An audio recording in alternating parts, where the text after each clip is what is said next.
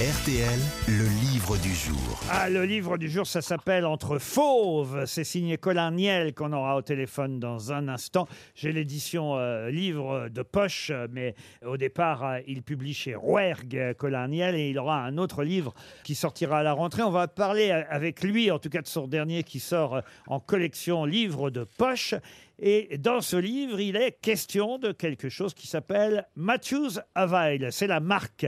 Et je vous lis d'ailleurs, quand on va sur Internet et qu'on tape cette marque Matthews Avail, ce qu'on peut découvrir. Car à vous, évidemment, de trouver de quoi il s'agit. Ah oui. Avec un poids de 1,8 kg et une taille axe-axe de 30 pouces pour un banc de 6 pouces, le Matthews Avail est pensé pour les dames en premier. Il leur offre de, des performances vraiment inégalées. Le, Ah, je sais le Avail offre une vitesse allant jusqu'à 320 pieds par seconde pour 28 d'allonge. Vous savez? Mais oui, c'est un vibromasseur. Ah bah pas du tout. Oh bah. Non, mais par contre, on est content de savoir qu'on a un. C'est un fusil. Un fusil? Non. Mais c'est Une une, arme. mitraillette. Une arme Oui. Ah. Arc à flèche. un arc à flèche. Pardon? Un arc à flèche. Un arc à flèche. Ah. Excellente réponse de Florian Gazan.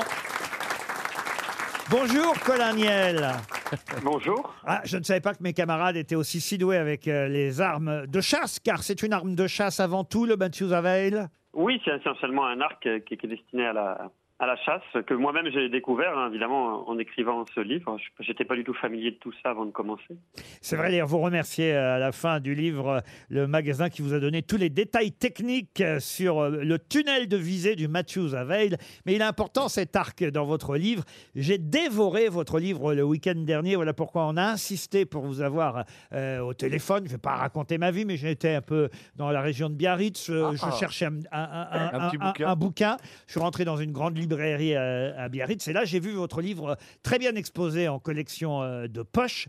Et je dois dire, mais alors, euh, en deux jours, j'ai Vous l'avez dévoré. ah, J'ai dévoré pour ceux qui aiment les, les thrillers, les choses euh, qui vont. euh, c'est un bouquin, on le lâche plus quoi. C'est Une un fois, turner. quoi. une fois qu'on l'a commencé, euh, c'est plein de rebondissements avec une fin totalement inattendue et ça raconte quand même des histoires de chasse. Alors, chasse à l'ours dans les Pyrénées, chasse au lion euh, en Afrique et en Namibie euh, plus euh, précisément, et aussi chasse à l'homme ou chasse à la femme sur les réseaux sociaux. Oh. Toutes ces chasses en même temps entre fauves. Les fauves, ce sont aussi bien les animaux que les humains, n'est-ce pas, Colin Niel? Oui, c'est effectivement ce que, ce que je voulais. quoi. C'est un livre sur, sur la chasse et puis sur ce que la chasse fait appel à l'intérieur de, nous. quoi. Autant la, chasse aux fauves, donc la chasse aux, aux lions euh, en particulier en Namibie, sur laquelle euh, j'ai beaucoup, enfin je me suis beaucoup documenté.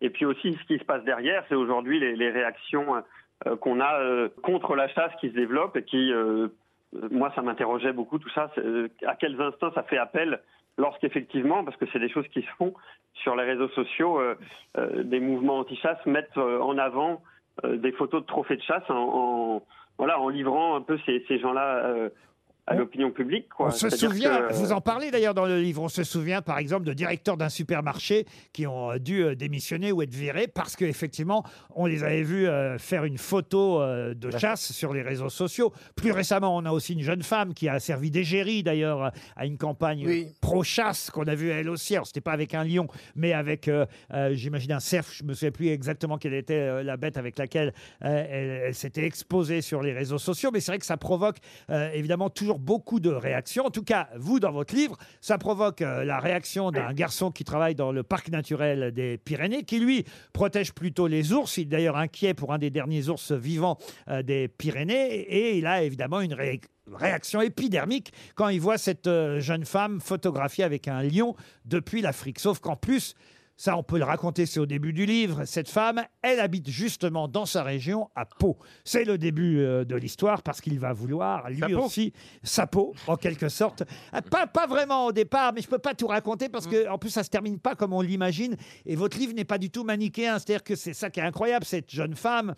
On aurait tendance à imaginer que vous n'êtes pas favorable à la chasse au lion, on l'imagine, colonial, mais, mais, mais quand même, vous nous la rendez parfois aussi sympathique, il faut bien dire. Oui, c'est c'est ce que je voulais, quoi. Je voulais pas, hein, voilà, c'est- je voulais pas écrire un livre ni pro-chasse ni anti-chasse.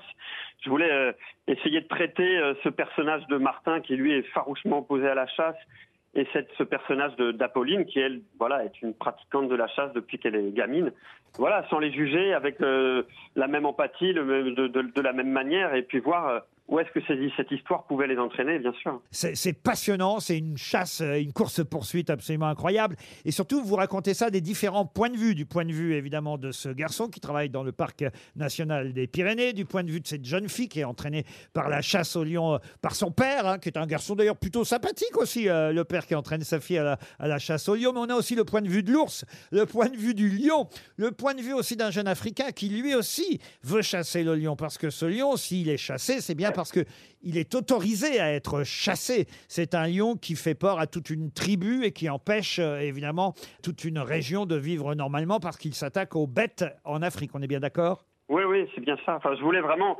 montrer que, en fait, le lion, euh, selon de- le point de vue de que- qu'on a, enfin, selon son point de vue, euh, bah, on parle pas de la même bête, quoi. C'est-à-dire qu'évidemment, pour une chasseuse, pour un, un défenseur de l'environnement en France, ou pour un berger qui a vu euh, tout son troupeau se faire attaquer euh, par l'animal, on, on parle pas de la même bête, c'est évident. hein.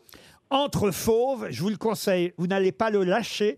C'est en livre de poche, ça coûte vraiment pas cher. hein. Pour 8 euros, vous allez chez votre libraire et vous allez passer à- un moment passionnant. Et en plus, euh, on apprend des tas de choses, que ce soit sur les ours dans les Pyrénées ou que ce soit les lions euh, en Afrique. Et en plus, il fait évoluer euh, l'histoire petit à petit des deux côtés. C'est-à-dire qu'on apprend exactement ce qui s'est passé en Afrique que, à la fin du livre.